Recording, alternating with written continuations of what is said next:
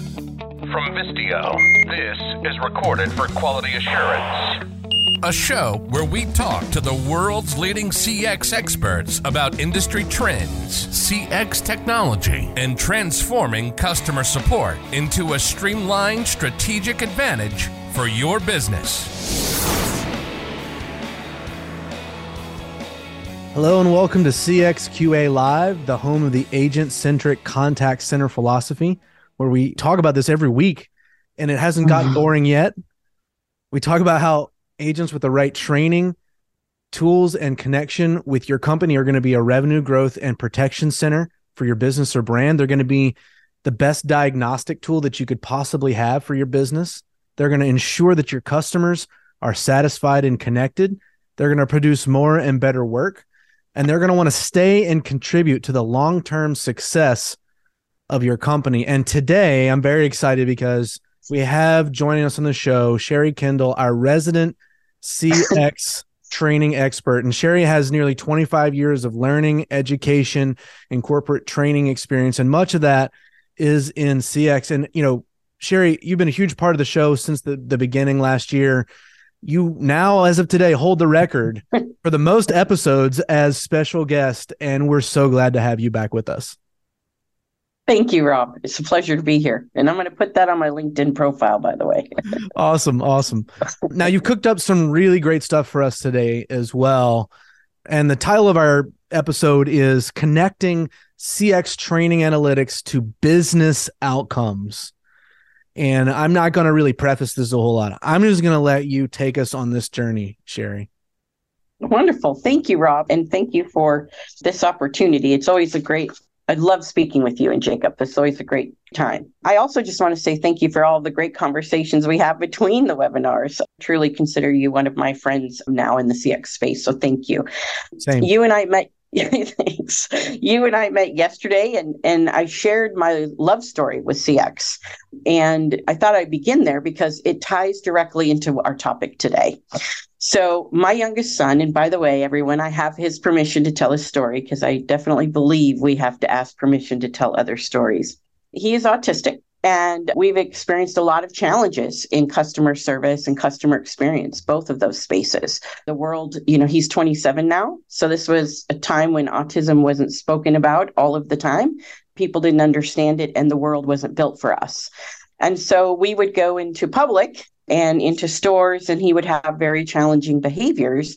And we'd be asked to leave perhaps implied not to return. The cashiers would say things that would blow my mind. And it became very apparent to me that these folks we interacted with every day had the ability to really enrich our lives or make it more difficult. And I didn't know at the time, but that's when I fell in love with uh, customer service and CX as well. Hmm. And my dear friend Nate Brown, the man with the suits, and and just such a great human all around. He always reminds me, let's focus on who's doing it right and build from there. And so, with that, I'd like to share the story of Kathy that worked at a local large vet chain. I'll keep the name private, but she, this was in Eugene, Oregon. And my son took his beloved service dog, Nacho, in for what they call a comprehensive exam. And we get there and we'd not been there before. And Kathy says, Okay, thank you for bringing Nacho. You can pick him up at five this evening. This was not something Bryce was willing to do or even made sense in his day to day life. So he starts to panic. And I figured this is where it's all going to fall apart. Here we go. And that is not what happened. Mm. Kathy immediately changed her approach with Bryce. Speaking to Bryce. Now, sometimes this happens, but folks will start to talk to me, which anyone that's listening, that's not the strategy to use. She spoke to Bryce. She asked him what he needed. He said, I can't leave Nacho. I need to be with him. She immediately said, You know what? We're going to change the process today. I'm going to meet with the vet. We're going to get permission to have you stay on site. You're going to be with Nacho in the room while this exam happens. I'll have you out of here in 30 minutes. And she stuck true to her word. What I found out later is she had notated his chart. So we never had that issue again, ever. We wow. never had to go through that. Wow. That is somebody that's doing it right. Mm-hmm. And while I don't know their training processes and practices, I would not hesitate to guess that there was soft skills training that this individual understood the processes and practices of that org, what changes she could make that would not negatively impact their business outcomes, yeah. and also she was empowered, right? So a well trained customer service rep is only as good as they are empowered. No, um, to yeah, make 100%. those changes. I mean, this is such a powerful story, right? And and I appreciate you being vulnerable and sharing it with our audience. And ultimately, you know, we talk about training and and a lot of CX organizations just think of it as a necessary evil, which is ironic mm-hmm. because a lot of CX organizations are seen by the larger business as a necessary evil. And then training is sort of like the necessary evil of the necessary evil. It's like this double disconnect because what you see in in a healthy training environment in CX is these components that you just mentioned, right? It's not just knowledge and skills and processes, it's empowerment. It's even connecting for that employee the why mm-hmm. of the organization and and the culture and values of the organization and and the ability to know as an employee these are the boundaries that i'm allowed to operate within these are the mm, decisions that yes. i'm able to make for myself. And also, these are the things that I know are important to us as a company that are going to motivate me sometimes to ask for an exception to the policy. Right.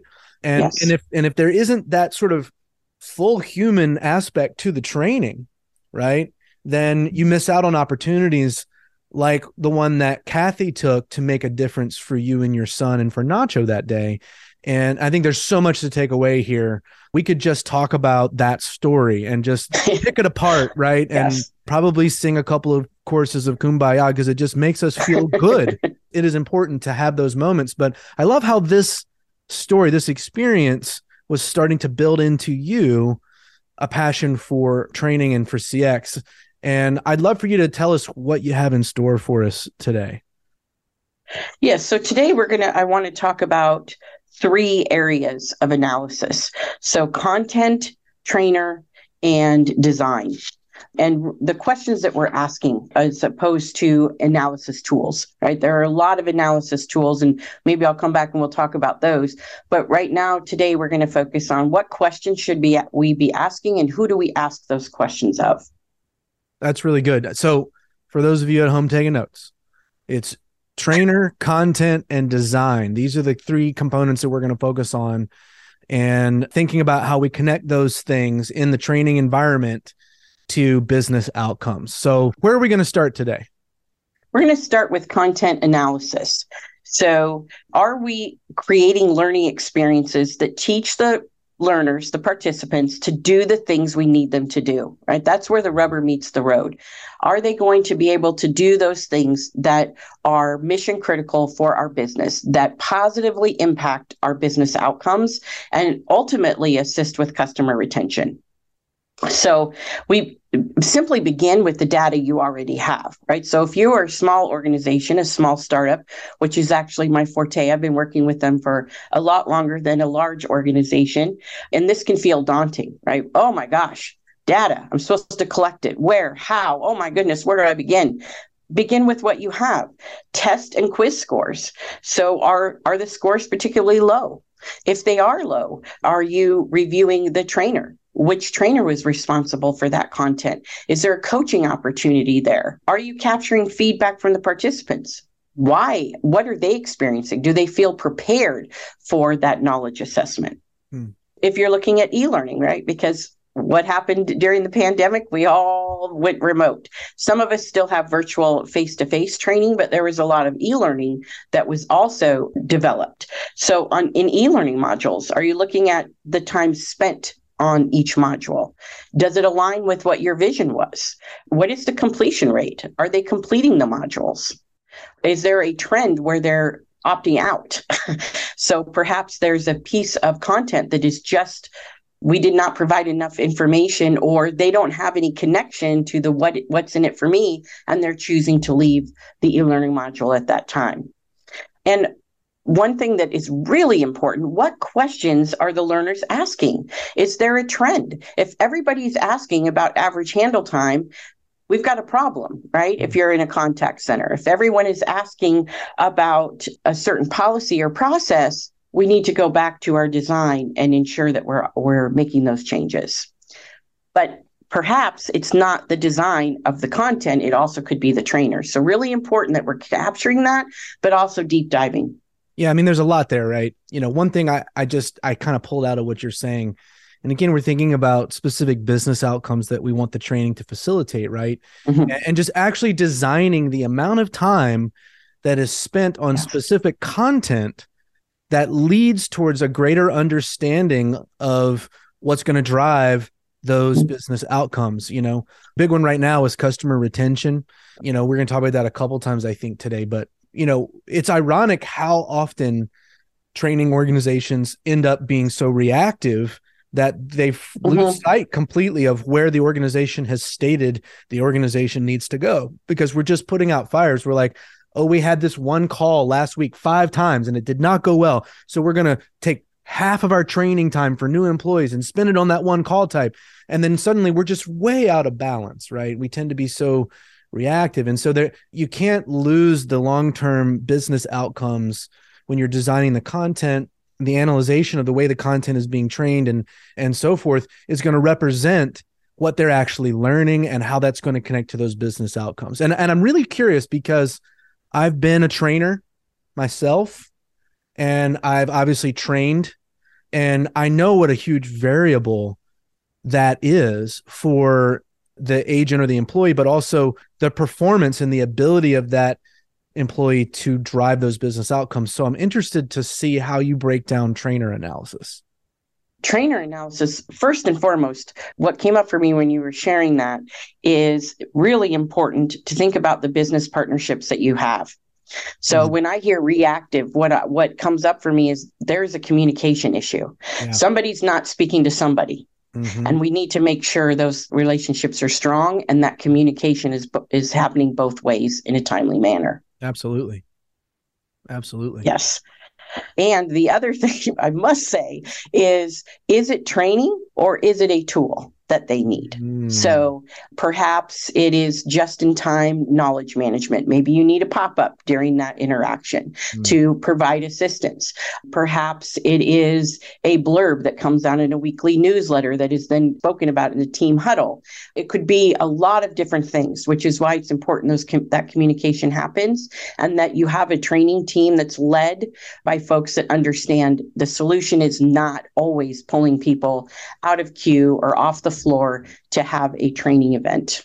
Yeah, 100%. And I think this is where data in training versus data in production environments can give you a lot of insight as to we've decided to train on this one issue that's showing up in production. Now we're training, we're training, we're training, we're training. It's not improving. So maybe it's not a training issue at all, right?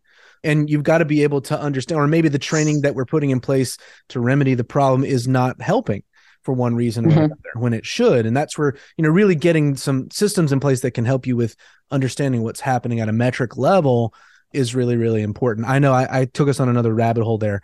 Let's bring it back to trainer analysis because I think this is really a critical variable. Yes. And uh, I think it was a very relevant rabbit hole. So thank you. fair enough. Fair enough. Yes. So, trainer analysis begins with a well thought out smiley sheet. Now, unless you're in training, you might think, what is a smiley sheet? So, back when I started, and I'm happy to say it was when we had paper, right? We were using paper and PowerPoints, and it was the actual piece of paper or now a digital form that you analyze what made you smile? What was great about the training? And when I started, they were simple and very, they did not have any impact. So things like, were the cookies good? How was the temperature in the room? Did Sherry smile? Well, we know now that some of those things matter. You know, we know temperature matters and comfort and things like that. Well, we need actionable insight on a smiley sheet. Hmm. And my favorite favorite training expert or learning and design practitioner is Will Thalheimer. Hmm. I am a fangirl. I could probably lead his uh, be the president of his fan club. So and knowing him that would probably what little bit I know about him that might embarrass him, but that's the truth. He has taken smiley sheets to a whole new level as he does with everything. He believes in evidence-based practices, which is my jam. I mean, yes, we we need to make sure that what we're doing works and understanding why and how to replicate that. Mm. So he actually has a second edition now out of performance focused smiley sheets. And notice this is the most tabbed book in my library. I believe you um, may have spent some time in that book, Sherry. I'm thinking. Yes. it is life changing. When I lead a team, we all have a copy for sure. Wow. wow. And so making sure that we begin by asking the learners about their experience with well designed questions. And that's where Will comes in. He gives you everything you need to design great questions and also to understand when to launch a smiley sheet because timing is everything. If you're trying to capture, and you should be, are you prepared to do the work we need you to do? And you launch that at the end of a training event when you all feel like singing kumbaya, right? It's, oh, it's warm, fuzzy, great training environment. I love my trainers. I'm going to answer differently than once I'm in production. Yep. and whatever production looks like for you, right? Yep. Now I'm willing to tell you, you did not prepare me for this, right. right? So everything from question design to when to launch that and so much more. You could spend days on Will. And then also, trainer analysis requires observations. Are you in there observing your trainers consistently, making sure that you are providing robust feedback? What is it you're looking for? What is important to you in, in a trainer? and making sure it's key to me when I lead a team that I ask them also to analyze their data. Mm. So, what are the learners saying about your performance? And let's look at their 30, 60, 90 day performance trends. We'll both gather that information, come together with our analysis, our areas of opportunity, and don't forget to celebrate. We want to celebrate the success. We often talk about areas of opportunity, very important. But if we don't celebrate success, we're not going to be able to retain our training team. And then we will never meet our business outcomes. Yeah, I mean, it's really interesting. Take a quick pause. You know, one of our episodes that we've done together was on psychological safety. Yes. And, you know, it's an enormous variable. And, mm-hmm. you know, thinking specifically about the trainer, people who create space in a training environment for psychological safety, for inclusion, for the ability to voice honest feedback, for somebody to feel comfortable, like they mm-hmm. can say, Hey, I didn't understand that. Yes. To say, I'm not ready to move on yet.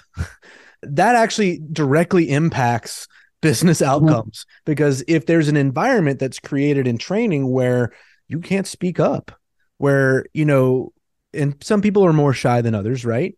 Sometimes you have a lot of stuff to cover and you know you you you've talked about you know time allotment as well but with this dynamic of creating an environment where someone in training can literally say i'm not getting it yet without feeling like they're going to be fired or you know written up or discounted or seen as you know less valuable that is a really critical thing that really the trainer is the one that creates that environment and understanding mm-hmm. culturally that is desired on the part of the trainer is, is a variable as well Yes, and thank you for bringing that up, Rob, because that when I'm observing a trainer, that's the first thing I look for.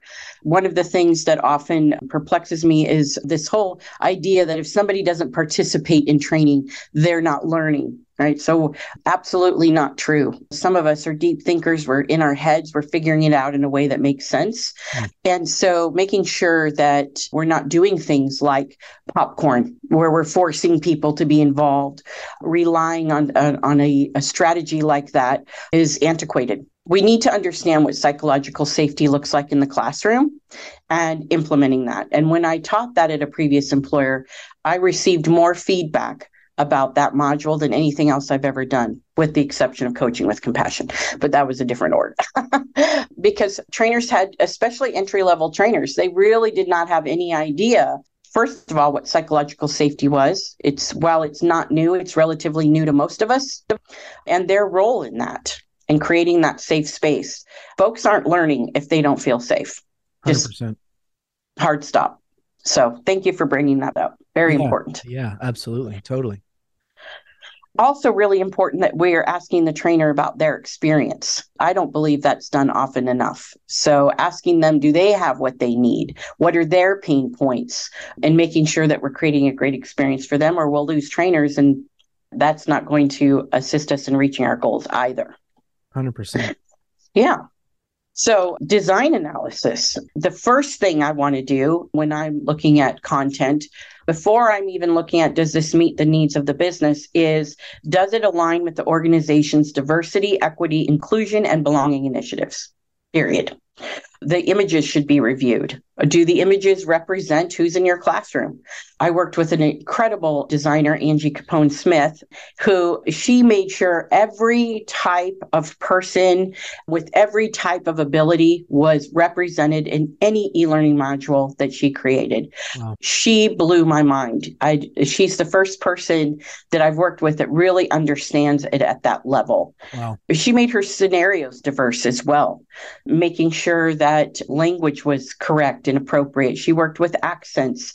It is her understanding of DEI and belonging was exceptional. So I always begin there when I'm analyzing content because if you disengage your audiences, if they can't see themselves in your content, I mean, they're not psychologically safe.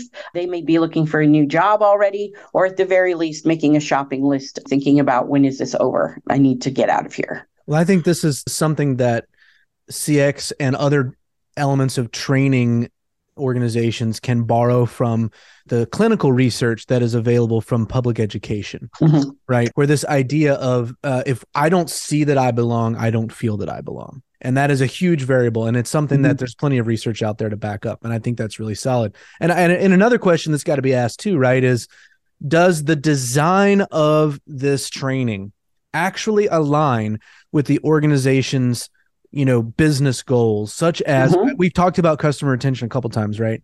And that's a big one right now when you're in an economic down cycle where you're you know you're you're seeing organizations that are downsizing because their revenue is changing and negative trends and and there's this great fear and there's all this stuff that it feels like a giant shadow over everyone professionally.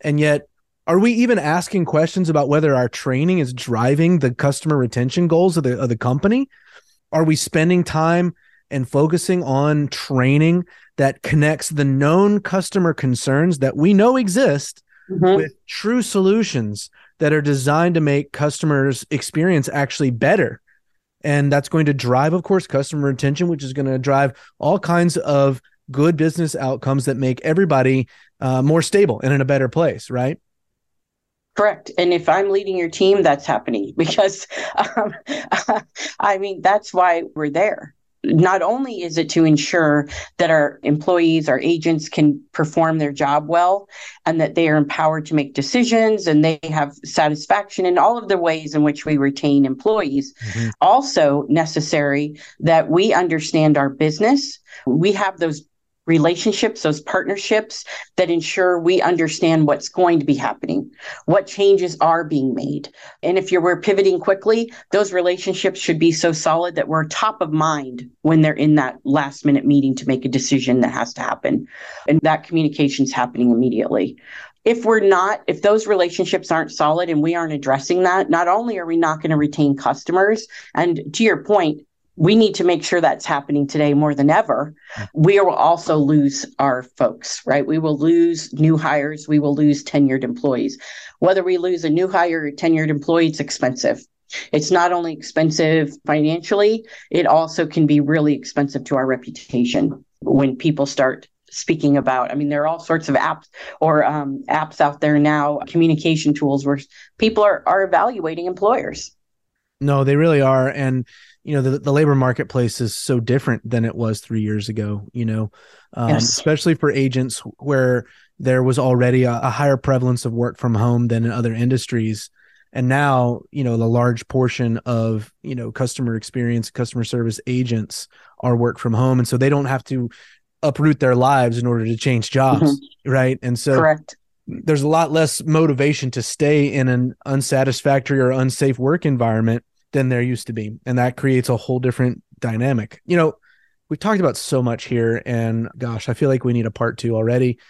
But I just want to pull out a couple things before we close our time. One is the difference and balance between proactive versus reactive training and the way that you're measuring that you know and, and, there's a there's a balance to be struck there right you know there's always going to be the need to react to things that are dynamically happening in the business and to put training into place whether that's remedial training whether that's ongoing training you know maybe there's a whole new element to the business that that agents need to now be trained on to be able to do spot training whatever that is.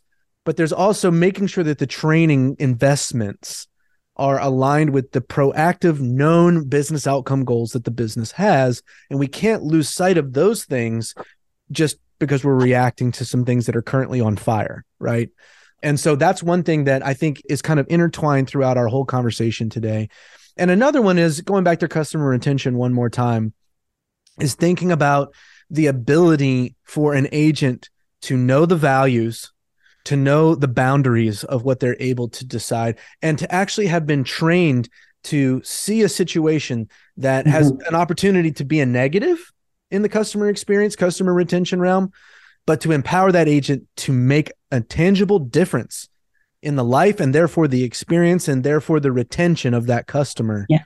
And that's how we go from training to business outcome, right?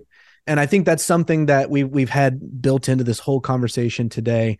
You know, we're unfortunately out of time. I could go for round two, but anytime. Um, but well, well, I guess it would be round four at this point. Actually, yes, it would. it would be. so we'll have to queue up round four before too long, Sherry. But can't thank you enough for being with us again, and just the excellent insight that you have brought for our audience today. We appreciate you, and uh, we're glad you could be with us. Thank you, Rob. I feel the same. Have All a right. great day. Yeah, everybody go out and have a great Tuesday and make a difference. Take care.